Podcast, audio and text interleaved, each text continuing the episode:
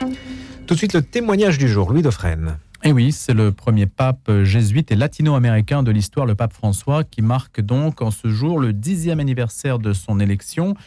Avec euh, le pape François, c'est donc le 266e pape, successeur du pape Benoît XVI, qui arrive en ce jour. C'était en 2013. On a pu écouter tout à l'heure les réactions de Frédéric Mounier, ancien correspondant de la Croix à Rome qui nous en parlait. Laura Morosini nous accompagne. Elle représente le mouvement Laudato aussi, né après l'encyclique de juin 2015 consacrée à l'écologie. Écologie, justice sociale, migration, ce sont les, les points essentiels qui euh, sont émergents, on peut dire, à l'image des pays émergents, qui émergent avec la figure du pape François dans le discours de l'Église. Christophe Chaland est également avec nous. Il a beaucoup euh, travaillé sur ces dix ans, ce dixième anniversaire du pape François. Il est journaliste au groupe euh, Bayard. Bonjour euh, Christophe Chaland. Bonjour. Merci d'avoir accepté cette invitation. Vous êtes lauréat aussi du prix Jacques Hamel. C'est important de le dire. Vous vous reconnaissez particulièrement vous-même, Christophe Chaland, dans ces dix ans de pontificat? Alors le pape, je suis catholique et donc j'accueille le pape comme, comme tous les catholiques. Et je me souviens avoir été particulièrement frappé euh, euh, dès les premiers temps euh, du pontificat du pape, en, sachant que beaucoup de choses nouvelles allaient se produire. Ce qui est le cas. Ce qui est le cas, ce qui continue. Donc, on parlait des migrations, de l'écologie. Est-ce que la question, par exemple, des abus sexuels, des violences sexuelles dans l'Église, est-ce que ça, c'est un dossier qui marquera ce, ces dix ans de pontificat aussi? Alors, le pape Benoît XVI avait euh, commencé à s'emparer de ce dossier euh, et euh, François a repris les choses, notamment avec sa lettre. D'abord, il a eu un échec, c'est un, des échecs de son pontificat, il l'a reconnu, sa façon de traiter la pédocriminalité dans l'Église du Chili. Et il a envoyé un émissaire, Monseigneur Cicluna, si je me souviens bien, et qui a euh, collecté des informations sur le terrain et qui, qui a montré qu'il y avait un réel problème dans cette Église. Et le pape euh, François a reconnu euh, son erreur de jugement dans un premier temps. Et puis en On est en avril 2018. Et en, suite à quoi il a écrit sa lettre au peuple de Dieu, dans laquelle il a pris acte de, du problème et euh, pour la première fois, a dénoncé euh, la cause principale pour lui euh, de, ce problème dans l'Église, qui est le, cléricalisme. Donc, un, abus de pouvoir, une autorité mal placée des clercs. Cléricalisme et périphérie, ce sont, si on doit faire un glossaire du pape François, il y a quelques mots qui sont apparus et qui aujourd'hui tournent autour de sa personne. En particulier cléricalisme et périphérie. Surtout périphérie peut-être. Alors, euh, le glossaire du pape François, il est considérable. Hein. Les hmm. mots nouveaux qui ont retenti euh, dans sa bouche et qui ont trouvé un écho dans, le, dans, ses auditeurs sont considérables. C'est d'ailleurs une, euh, à partir de ces mots que nous avons dans le, pour le pèlerin fait ce dossier pour les dix ans du pape François. périphérie, certainement. et d'ailleurs, en lisant les textes de, la liturgie de ce jour, j'y pensais. Hein. C'est le récit de la veuve de de, de, pas de la veuve, de la, petite fille, vous savez, le général syrien Naaman qui mhm. demande à être, à être guéri, et c'est une petite fille euh, qui est originaire euh, d'Israël qui lui, euh, qui lui dit comment il va pouvoir être guéri. C'est central pour le pape François, cette question des périphéries, et lui-même se situe comme venant des périphéries de l'Église dans les débuts de son pontificat. Euh, il, est, c'est un pape qui vient d'un pays du Sud, et il dit à propos de la curie, on voit mieux euh, ce qui se passe quand on est loin euh, du centre. Certainement, ça lui a été fort utile pour lancer la réforme de la curie. Alors, si la France est devenue une périphérie, normalement, il devrait visiter la France. Si les forces vives du christianisme se sont déplacées et que le centre se trouve ailleurs que là où il était, c'est un paradoxe. Ça. Alors peut-être ne l'est-il pas encore suffisamment. la France reste, euh, reste quand même un, pays euh, catholique important pour le, pour le pape. Culturellement catholique. Je vous rappelle que culturellement catholique, mettons, oui, euh, certainement, puisque plus de la moitié des Français se reconnaissent comme catholiques, sans pour autant d'ailleurs confesser la foi catholique. mais euh, cette question des périphéries, vous vous souvenez que les deux premiers voyages du pape, ça a été d'une part, vous l'évoquiez tout à l'heure sur votre antenne, pour les voyages en Italie, il est allé à Lampedusa, son premier Mhm. voyage, donc à la rencontre des, des migrants qui échouaient sur les côtes italiennes. Et hors d'Italie, son premier voyage a été pour l'Albanie, pays le plus pauvre d'Europe dont personne ne parle habituellement. Donc ça sont deux points quand même clés, hein, justement, qui signent. C'est une signature en fait et qui peut-être rompt avec certains usages euh, qui prévalaient au Vatican de, de pays plus convenus ou du moins de pays plus reconnus. L'idée, c'est de faire émerger dans l'espace public des pays moins reconnus. Oui, sachant que ce qui anime très profondément le pape François, c'est l'évangélisation. Et c'est toujours dans une démarche de témoigner de l'évangile euh, dans des lieux, dans des pays, auprès de personnes qui en sont en principe loin, euh, qu'il agit. Alors il y a une phrase, on est toujours sur l'année 2013 puisque on parle de ce dixième anniversaire du pontificat du pape François, de retour du Brésil. Il prononce une phrase très médiatisée si une personne est gaie et cherche le Seigneur avec bonne volonté, qui suis-je pour la juger? Le pape François sera, euh, Laura Morosini, un, expert de, petites phrases qui euh, peut-être feront. Alors cela dit, il n'est pas le seul. hein. D'autres papes ont pu aussi créer euh, des, événements médiatiques à partir de phrases prononcées, notamment dans l'avion qui les transporte d'un endroit à l'autre. Celle-ci a marqué les débuts du pape François. Oui, et, ce que je retiens, c'est qui suis-je pour la juger? Et, ça, euh, moi j'ai des filles adolescentes euh, et, euh, et en fait, elles peuvent parler du pape François et elles peuvent parler de, de Laudato ou de ce type de- d'expression du pape François euh, avec leurs camarades sans, sans qu'ils les regardent de travers. Et, et, et je trouve que c'est très important parce qu'il parle à tout le monde. et, et- et, euh, on voit, par exemple, dans Laudato Si, est dit au début quelque chose qui, qui était dit que dans l'encyclique euh, Pacem in Terris dans les années 60, c'est je m'adresse à toute personne de bonne volonté. D'ailleurs, il dit personne, il dit pas homme. je ne sais pas si c'est fait exprès, mais, euh, mais ça aussi, c'est c'est import- c'est important. Les, jeunes d'aujourd'hui sont attentifs au vocabulaire. Euh, euh, voilà, être pour, pour évangéliser, il suffit pas de marteler Jésus, Jésus, les sacrements, etc.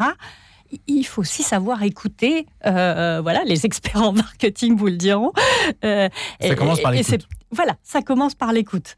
Euh, ça commence par l'écoute. Et du coup, pour être audible, euh, il, faut savoir à qui on s'adresse et comment on peut s'adresser, utiliser des mots qui sont compréhensibles. Moi, j'étais frappée aussi, par exemple, dans, dans Laudato Si, par la relative simplicité de cette encyclique. Pour avoir essayé d'en lire d'autres par le passé, je me suis dit, bah, celle-là, elle peut être lue par, euh, par beaucoup de gens plus que les clercs et les experts. Et d'ailleurs, c'est ce qui s'est passé. Je ne sais pas s'il y a une encyclique plus lue euh, en dehors, des, en dehors du monde euh, catholique et chrétien. Et, et- voilà, cette attention à parler à tout le monde, je trouve que c'est quelque chose de précieux, voilà, qui durera, j'espère, dans l'Église. Sur les questions sociétales d'une manière générale, hein, à travers la phrase qui a inauguré ce pontificat en juillet 2013, est-ce que le pape François euh, donne une orientation euh, particulière? Il y aura aussi, lors du synode sur la famille, euh, des mots pour les divorcés remariés. Il y aura un certain nombre de, points qui jalonneront ce pontificat de ce point de vue-là, Christophe Chaland? Bien sûr, euh, un leitmotiv de son, de son action, c'est l'inclusion de tous. Et encore récemment, il s'exprimait en disant que euh, il, euh, il veut euh, promouvoir une église dans, lesquelles, dans laquelle tout le- tous ont leur place. Qu'est-ce que ça veut dire? Ça veut dire que les personnes, quelle que soit leur, leur orientation sexuelle, leur parcours dans la foi, leur, euh, comment dire, euh, encore, euh, donc les personnes divorcées et remariées, toutes ont leur place dans l'Église. C'est moins évident si vous allez du côté des catholiques conservateurs au sujet de la messe en latin. C'était un petit peu plus durement vécu, Oui, cette reconnaissance. oui. Parce que le pape estime que euh, elles ont tous les moyens de célébrer conformément à la liturgie euh, en cours depuis le Concile Vatican II. Hmm. Le... Et donc, il ne souhaite pas faire de, de chapelle. C'est ça. La, sur cette question, hein, sur ce chapitre-là précisément, euh, il y a un, et, et, sur d'autres chapitres, il y a en termes de communication, vous avez des, des, experts qui vous disent avec le pape François, il a une communication si libre que parfois c'est difficile de s'y retrouver, qu'on peut avoir des, des, affirmations un peu contradictoires. C'est un peu le cas sur l'affaire des, des traditionnalistes quand même. Christophe Chaland. Euh, D'un côté, je dis ça, de l'autre, après, je dis ça. Et, et, et on, à la fin, on ne sait pas très bien quelle ligne suivre. Alors, sur beaucoup de sujets, il a pu être surprenant. Vous évoquiez le, le sujet de, de l'inclusion des personnes homosexuelles. Oui. Euh, il a dit des choses et il a fait ou laissé faire d'autres choses. Par exemple, une déclaration de la congrégation, euh, l'ancienne congrégation pour la doctrine de la foi, qui ne s'appelle plus exactement comme ça, euh, qui a quasiment au même moment euh, euh, réaffirmé l'impossibilité de bénir des couples homosexuels. Mais ça. dans le même temps, euh, les évêques de Flandre pouvaient euh, promouvoir une, une, une, une, bénédiction des couples homosexuels, dit-on, mmh. Avec l'aval du pape François qui ne disait rien. En fait, on a dû en même temps. C'est un peu ça? Oui. c'est une, une inspiration euh, commune à Emmanuel Macron et au pape François. Si vous voulez. Est-ce qu'on peut interpréter les choses comme ça? Laura Morosini, je vous sens perplexe. Si. bah, moi, je trouve non, mais là, ce sont deux exemples quand même assez parlants. Là, oui, sur oui, les oui. questions, les personnes homosexuelles et puis la question traditionnaliste, on, on a deux, deux versions. On essaie de conjuguer un petit peu les contraires. Oui, c'est voilà, c'est la diplomatie inhérente euh, aux hautes sphères euh, qui, est nécessaire, je pense, pour que tout le monde se sente entendu. Euh, je, voulais juste dire que je trouve qu'il y a quelque chose qui revient, c'est ce fait que l'Église ne se pose pas en jugement ne se pose pas en surplomb. Et le fait de dénoncer le cléricalisme, autrefois, les gens qui étaient contre l'Église, on les appelait les anticléricaux, enfin encore aujourd'hui. Mmh. Et, et, et c'est assez amusant de se dire que, que c'est un pape qui dénonce le cléricalisme. Enfin, euh, dans, en matière d'écologie aussi, on a ce mot conversion écologique utilisé par, euh, dans la Audate aussi et qui revient souvent dans les discours qui aurait pu être vu comme un sacrilège avant le pape François d'utiliser le mot conversion à, à juste à poser au mot écologie. Et ce fait de parler à tout le monde, euh, je pense, je, vous recite ce, film magnifique, La Lettre, là, qui est sorti il y a quelques mois et qui, est disponible sur YouTube, euh, où il rencontre des jeunes militants pour le climat, des scientifiques, des personnes, des peuples autochtones aussi. Euh, euh, voilà aussi euh, des personnes qu'on qu pouvait précédemment considérer comme, comme perdues, comme à convertir de force, etc. Et, et, et, et il se dit, vis-à-vis -vis de ces gens, on l'a vu lors du synode de la, sur l'Amazonie, qu'est-ce qu'on a peut-être à apprendre d'eux? C'est une posture d'humilité qui qui doit nous enseigner, je pense, beaucoup. De, Dans les deux de cas, c'est l'Amérique. Voilà, hein. Qu'est-ce qu'on a à apprendre de. C'est pas nous qui devons absolument. Euh, nous avons raison, là, nous avons la vérité, et eux, ils se trompent, donc il faut les changer. C'est aussi dans l'autre. Dans l'autre, qu'est-ce qu'on peut. Euh, Saint Ignace disait qu'est-ce qu'on peut sauver dans la proposition de l'autre. Et ça, ça c'est une posture intellectuelle. Donc là, vous citez le, le synode sur l'Amazonie. Et si euh, on cite également le pardon aux populations autochtones au Canada, c'est un peu là aussi c'est un, un, autre événement américain, mais qui part de la même démarche. Hein. Ça c'est quelque chose d'important euh, de, de se dire que c'est un décentrement en fait hein, qu'opère chaque fois le pape François. Même si au bout du compte, les concessions faites à, à, à certaines spéculations qu'on pourrait attendre de cette attitude, finalement, ne sont pas si nombreuses que ça, Christophe Chaland. Euh, pardon, je n'ai pas. Sur l'Amazonie, par exemple, est-ce qu'il y a eu beaucoup d'évolutions? Est-ce que ça n'a pas euh, débouché finalement sur assez peu de choses, le synode sur l'Amazonie Alors, ça a été un lieu très important d'échange, de, de, de, de débat. Euh, finalement, le pape a choisi de ne pas aller jusqu'au bout des propositions euh, du synode, notamment sur la question, il était très attendu sur la question d'ordination d'hommes mariés. Parce que il a estimé que ce n'était pas précisément. D'ailleurs, parce que surtout c'était des femmes qui étaient animatrices des communautés locales euh, plus que les que, plus que les hommes. Oui. Donc la question n'était pas exactement celle-là. Euh, voilà. Donc il procède toujours à sa manière. Euh, il écoute. les débats, il recueille les, les propositions des uns et des autres, il discerne et il décide. Mais ces détracteurs pourront dire, il ouvre une porte et puis il la referme. Ils pourront dire ça, oui.